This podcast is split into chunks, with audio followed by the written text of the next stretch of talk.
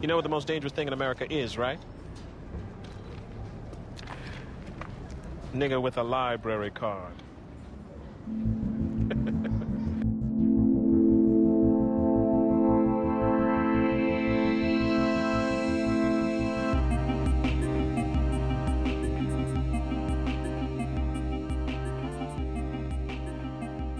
This is the Most Dangerous Thing in America podcast, a show in which we read books by black authors and they're talked about by a black author, and you can listen if you are black or not black. That's all right.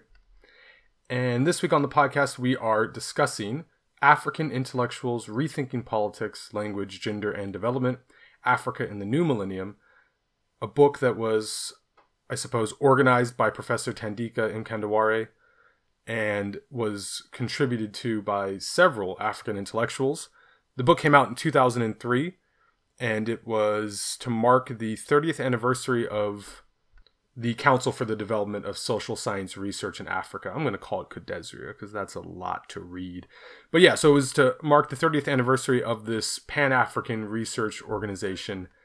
And yeah, I was recommended this book by a friend of mine who's from Ghana uh, a good basketball player, a better Pan Africanist, and I read it over the course of a week. Uh, I I've not done a podcast in three weeks because I was working in a different city and because I hurt my back, but that was okay. I had time to read this book and a couple others. So here we are this week, uh, talking about it. So, um, like I said, the book has nine essays uh, 10 if you count the introduction. I do not count the introduction. We're not going to talk about all 10 essays because I like to keep these podcasts between 20 and 30 minutes. So before I get into the three or four that we're going to talk about, here are the few that we're not going to talk about. We're not going to talk about the one about uh, gender studies because it just gives a broad overview of the history of trying to get gender studies even started in African countries. And so it doesn't really have the in depth critique that I was looking for with other essays or that was in other essays because it can't because there wasn't even enough there weren't enough gender studies programs in 2003 in African countries to even provide a critique and the and the author actually says that at the beginning. There's another essay about South Africa which we will not get into because it is too specific and does not give the broad overview of things that I wanted uh, or was looking for with this book and then there are a couple of essays written by the francophone uh, writers of Africa, which it felt like reading cultural criticism, uh, the cultural criticism of Foucault or Baudrillard or something, in, in which, which to say is uh, they're very near nearly unreadable. I don't. There's something about translating philosophy or criticism from French to English that that doesn't work. Foucault's not so bad. Baudrillard a lot lot harder to get through. So we're going to be skipping those essays. And uh, one more thing before we get started here, we are going to try our best not to butcher any African names. It's a shame that we don't know how to pronounce these African names, but one could argue that that is almost the subject of some of these essays here. Certainly, um, the subject of uh, of the third essay we'll talk about. But I will be pausing the podcast. I mean, it will be seamless when it comes out, but I'll be pausing the podcast to make sure I'm pronouncing these names correctly throughout the podcast. So wish me luck. All right. First essay, and it's actually the first essay in the book, is titled African Intellectuals and Nationalism. It is by Professor Thandika Mkandawire. And basically, this charts the relationship between African intellectuals in liberation movements who supported nationalism because by supporting nationalism, you were supporting decolonization, their relationship with autocratic authoritarian governments after decolonization was achieved, and then their fleeing of the country or staying in country and becoming kind of puppets to an autocratic regime. And so that's the through line of this essay with a brief little period of 1960s golden age African intellectualism. So the essay wants to talk about that period. Uh, basically, the, the the golden era golden era would be from decolonization or right before decolonization into that 1960s era when you could have um, actual open public debates between intellectuals and heads of state. And a lot of the people who were heads of state were, to use a term that's used elsewhere in this book, uh, philosopher kings like uh, Nyerere and um, Kwame Nkrumah, and others, you could actually have open intellectual debate. And then as things get more dicey, let's say, as the Cold War heats up, as external pressures make it harder and harder for African countries to achieve a workable form of independence, nationalism begins to throttle really every part of uh, African life in, in certain countries, but uh, especially intellectual freedom. And it's no longer in vogue to hear what the country's leading intellectuals have to say. What's more important is nation building, development, ridding institutions of Western influence that are not African enough, right? You have African institutions that feel Western, uh, a strong government, unity. All of these things are listed as reasons why we need a national, we need nationalism, and why intellectuals should be supporting nationalist causes. And when that happens, the uh, Professor Mkandawire points out that's when intellectualism dies in Africa. Uh, it, it's resurrected later. Either in this essay or in a different essay, it's charted out that, you know, at the turn of the millennium, African intellectualism was back on the upswing.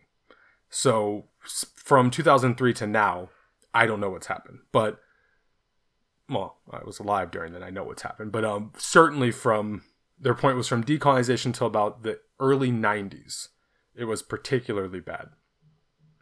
And then at the time that this book was coming out, it was improving. So there's that. So this so this first essay really charts that, and uh, it's good. It's a very good foundational essay that kind of lets you know what's going to be happening throughout the rest of the book, and uh, and yeah, the writers just take it from there and explain their perspectives. Um, one interesting little part here because we did we did an, a podcast on Nyerere, Julius Nyerere, the president of Tanzania, a couple weeks back or a couple months back, and that whole thing was about the idea that Nyerere was a good leader, but he did have some authoritarianism authoritarianism in him, and so one of the interesting things in this in these essays is how they refer to guys like you know Idi Amin versus how they refer to a guy like Nyerere or Kwame Nkrumah, and trying to deal with those different legacies. Obviously, Amin, there's no there's there's nothing to deal with that legacy. That's just negative. But with Nyerere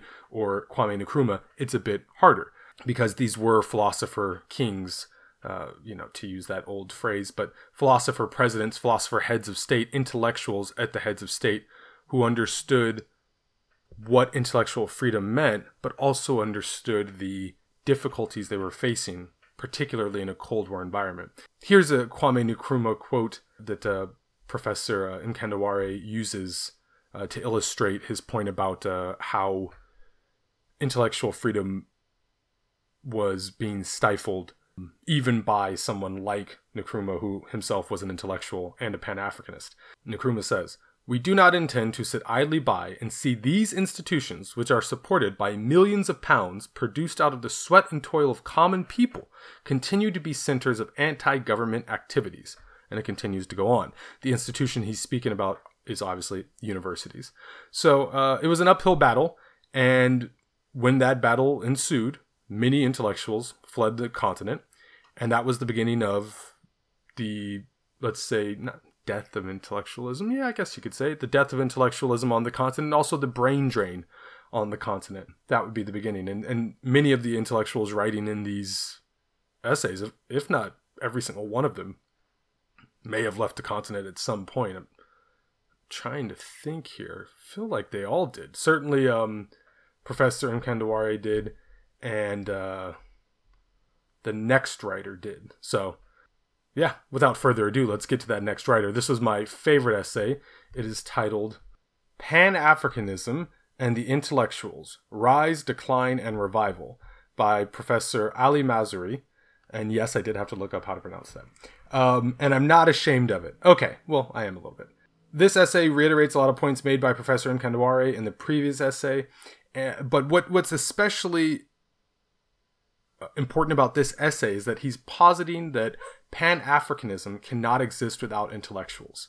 So that's really the large premise of this essay, and he's borrowing an idea here from Lenin, because Lenin had an assertion that modern socialism needed intellectuals to define and distill the movement to the masses, and Lenin pointed out that that Engels and um, and Marx were themselves uh, intellectuals and from a they were not from the proletariat. Professor Mazrui's contention here is the same: is that in order for Pan Africanism to exist, it had to be defined by African intellectuals, and so he covers the rise and fall of intellectualism in East Africa via his own story. So he went from the uh, University of Makerere in Uganda to the University of Michigan and beyond. And he was one of the people who was, I believe, he debated with the second highest official in the land of Uganda in the 1960s. And then, obviously, once Amin got in, things changed. So, to go back to um, Professor Mkandawire's paper, um, Professor Mazur- Mazrui's uh, experience echoes that. There's that, and then he before he gets into why intellectualism was important, and actually, I don't, you know, whether or not you believe intellectualism is necessary for Pan Africanism is not super important to me. I just rather talk about the things I found interesting in this essay. But I guess, do I believe that's true? A little bit, perhaps, a little bit. Maybe I was convinced by it. But more importantly, I was just fascinated by his journey, right? That was one interesting thing. And then I was I liked the way that he defined everything. So he talks about Pan-Africanism and he defines a lot of terms and he goes through the idea of Pan-Africanism, Pan-Arabism, African Arabs and uh, a word that I had not really seen anywhere, Af- Afrabians, Afrabians, and he talks about the different places in Africa with Arab culture that have um, Arab people or Berber people or have Arab languages or the people are not Arab but they speak the language or all these different so you had four different categories for these. And um, I thought this was really important because it's another reason why you can't separate North Africa from sub-Saharan Africa as is often that's often what's attempted by different groups of people. But um, Professor Mazrui himself is an Afrabian, and he his clan spreads throughout Tanzania and Kenya, uh, which is sub-Saharan Africa, and uh, he's a he's like an example of why you know he he is Pan Africanism. He's an example of why you can't just say, well, this part of Africa is kind of more like you know Europe or something, and this part of Africa is you know that's the Africa we're talking about here. Um, when he says Pan Africanism, he means the entire continent from tip to tip. So that's pretty awesome. And then he furthers, he, so he continues the definition. He's not just talking about Pan Africanism from tip to tip on the continent, he also talks about the diaspora and he uses two phrases which I will be using for the rest of my life that is Africans of the soil and Africans of the blood. Obviously, there are crossover between these things. I myself am, an African of the blood, not of the soil, right? Because I was never born on the continent. And then he goes further and talks about how when does a person become definitively no longer an African of the soil? And he cites language as a uh, as a demarcation for when you are no longer an African of the soil. All of this just very interesting and useful for defining the term Pan Africanism, which in my mind I kind of just thought of it abstractly. So I guess to come full circle, you absolutely need you absolutely need intellectuals to define these terms because without it, for a certain type of person, and I guess I'm that type of person, for a certain type of person, Pan Africanism just Pan Africanism just remains this abstract thought, right? And and whatever I think Pan Africanism is, that's just what it is, right? I think, oh, Pan Africanism, that's the idea that all black people should be united against the powers of discrimination, racism, and colonialism, right? Very general. But Professor Mazrui goes through and explains that it's more than that, right? It's got to be connected through the diaspora, the pan Arab movement, and the pan African movement are mixing together, right? All of that has to be defined because if you don't define it, it won't just come to fruition by itself. I mean, it will in a way, like he, he himself is something that just came to fruition by itself, but the understanding of it won't come to fruition by itself. It needs it needs defining. So, aside from that central point, what did I like about this essay so much? Well, first of all, I, I think what I loved about it was what makes Professor Mazrui a great writer is what I'm assuming made him a great teacher. It's not easy to break things down into comfortable, digestible units, but he does it. He does it very patiently, like when he's going through and explaining what an Afrabian is, or when he's explaining the differences in the diaspora, uh, the different diasporas and the different stages of them and the different times of them. He makes it very clear. He reasons through his partitioning, and he never makes you feel like he's being didactic or like his intellect is overpowering yours, which it, it would have, of course. So that's a really neat trick to pull, right? Not many people can do that. Usually, when a person is very smart, they sound very smart to the point where it's almost annoying how smart they sound. Professor Mazrui does not do that. The second thing I really liked about this essay is just that he had so many salient points in them, a couple of which I've already mentioned. But another one, and this is um this is a good example of everything I've been talking about so far. This point is one, it's a good point. Two, it demonstrates his ability to uh, distill information without sounding condescending. And three, it also displays his ability to be objective about things. Okay, so here's the passage. Many African American heroes are also African heroes. These include the late Martin Luther King Jr., the boxer Muhammad Ali, the basketball player Michael Jordan, the novelist Toni Morrison, and many African American singers. This is an area of solidarity. Even controversial Louis Farrakhan has millions of African admirers. On the other hand, African her- heroes are seldom well known in black America. Apart from Nelson Mandela, only the staunchest Pan Africanists among African Americans have ever heard of Kwame Nkrumah, Sekou Touré, Julius Nyerere, or Wole Soyinka. African global celebrities are disproportionately intellectuals.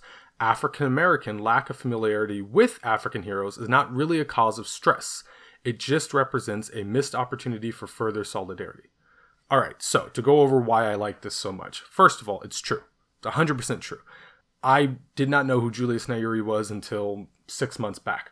I did not know who Wole Soyinka was until this month, which is really sad. Kwame Nkrumah, I, you know, maybe, maybe I knew, possibly, and then, yeah, so so there's that, and then like you know, I've I've had a friend, a different friend from Ghana, ask me before about Dr. Umar John, quote unquote, Dr. Umar Johnson. This person knew Dr. Umar Johnson, who is not even shouldn't nobody should know him, and I don't know who Wole Soyinka is. So that's the kind of dis- discrepancy we're talking about, and that's a bad one. But the other thing I like about this passage Professor Mazrui's language in it. Afri- African American lack of familiar- familiarity with African heroes is not really a cause of stress. It just represents a missed opportunity for further solidarity. He doesn't make me feel bad for not knowing it, but in actuality, he would be justified in making me feel bad for not knowing it. You know, it's great that we all know the same singers and everything, but it's frankly, as a person who does a lot of reading and writing, pretty pathetic to not know who Wole Soyinka is and to keep continuously butchering his name over and over. I thought it was just a really great passage, a really great point, something that I've seen that's true in my own life. And also, I felt, you know, nurtured by uh, Professor Mazrui's handling of the problem. Uh, I thought that was the best essay in the book. All right. The next essay that I really enjoyed was Europhone or African Memory The Challenge of the Pan Africanist Intellectual in the Era of Globalization by Ngugi wa Thiong'o. absolutely had to get that name right because this essay is all about the idea that African languages are important. And he makes very compelling cases for why they're important. This isn't just some this isn't some lazy uh, hotep argument for why we need to be studying the mother tongue. He points out that in order for Africa to develop, because development is always the big thing, at least it was from the 70s to 2003, development, development, development, development development is contingent on effective training of the masses, right? But the masses, especially in rural portions of the country, the, of whichever country, don't necessarily have access to the European languages in which higher level things are taught. His point is that the first thing that should be done in school is teach students in their mother tongue because it's their mother tongue, they've already formed thoughts and they've become cognizant in this language, right? Language is thought. It's, it's more than just speaking, right? It's the actual formation of thoughts.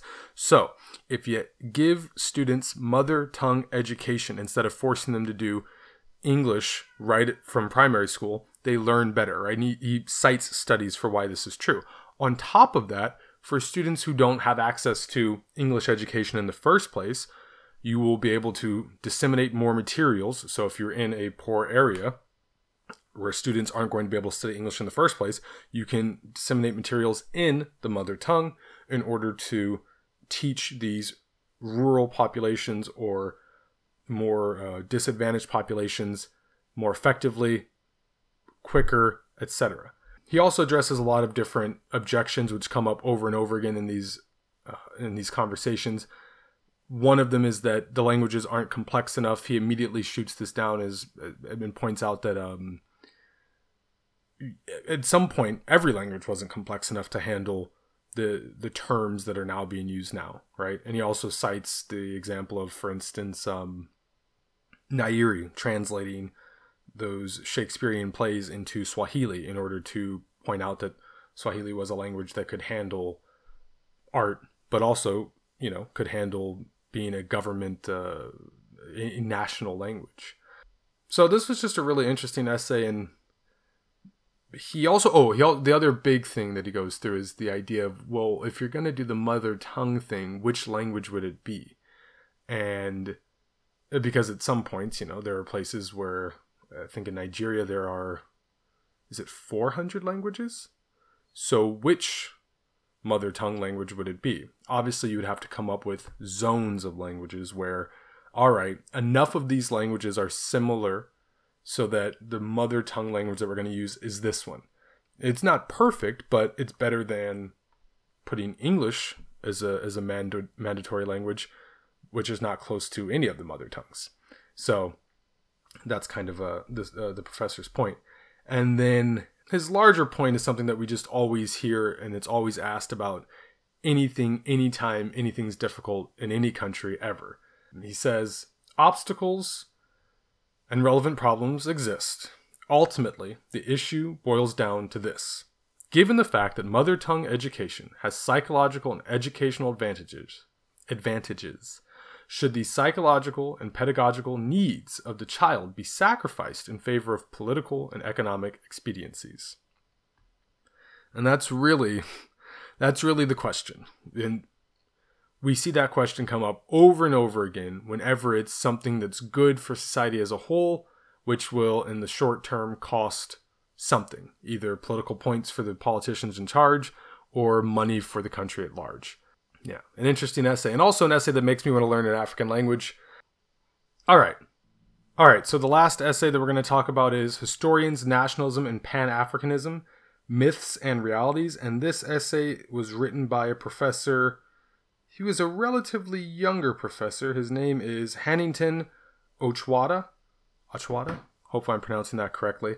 Um, not not as established as the other three, right? Those other three gentlemen, uh, Professor uh, Mkandawire, Professor Thiong'o, and uh, Professor Mazrui, all in their 70s at the time of the publication and, and, towering figures of African intellectualism.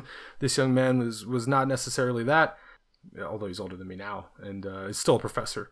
Uh, but anyway, this essay is basically about the idea that African intellectuals were tasked with the um, building of a of a history, an African history, to de- decolonize the minds of the masses, right? And the, the best way to do this was to look into African history before European intervention and kind of show that society was something.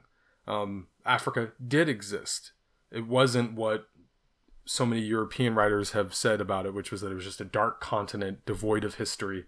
Uh, I believe that was a, a, Hegelian term. So that was their tall task. And this essay kind of goes through and critiques where that task went astray, where it succeeded, where it did well, and then the future difficulties with that task and also talks about the idea that African studies is basically being wrested or was being wrested from or needs to be wrested from non-Africans and he means non-Africans of the soil and non-Africans of the blood. And he also talks about the different diasporas, uh, the different waves of it, and how how there was a intellectual back and forth between America and Africa before decolonization even happened, and how much historically black colleges and universities contributed to heads of state, intellectual heads of state, going back to Africa and leading independence movements. And then how the decline of intellectual freedom on the continent, and also how the burgeoning African studies programs in white universities kind of shifted how African studies were going, and basically how the narrative was being taken away from Africans of the soil or of the blood, right? When it was at historically black universities, that was 100% pretty much the African story was being told by Africans of the soil or of the blood. And then things started to change. And so, you know, that's kind of something that's being rectified now or has been getting rectified over the last 20 to 40 years. Um, something like the 1619 Project is a good example of that, where white institutions want to tell hey, white institutions, an American institution, but hey, th- that's been white. So white institutions want to tell a version of the story, but uh, there's a different version of the story that needs to be told as well that's kind of what this essay is getting at. We need to be creating African history, African social sciences for Africans by Africans. For Africans part is very important because he points out that African studies has been a lot of people making work about Africa to give to non-Africans. Like, hey, check it out. Here's what they do over in Africa, and it's somebody who's not an African reading it that's not what we want. It's not, not what we want. I mean, knock yourself out if that's what you're going to do. But that's not really the aim of African studies that's helmed by Africans, either of the soil or of the blood. African studies helmed by Africans is for Africans, right? And then if other people want to learn about it too, good. Tune in, right? But um we need to be, you know, continuing the original mission mission. What continuing the orig- original mission of African intellectualism, which was to create a history and decolonize the minds of the masses. Still got to continue doing that, but the best way to do it is to do it with facts, and all of that raw material still believe or still exists on the continent. So it's a lot of what uh was brought up in this essay, and then he does a, a third thing at the end of the essay where he talks about the three different types of of intellectuals that have come out now, and that's the Comprador Intelligentsia, the post colonial critic, and the progressive exile. To use an American analogy for my Neanderthal American brain, basically feels like it's a conservative, a liberal, and in the middle is the person who kind of straddles the fence.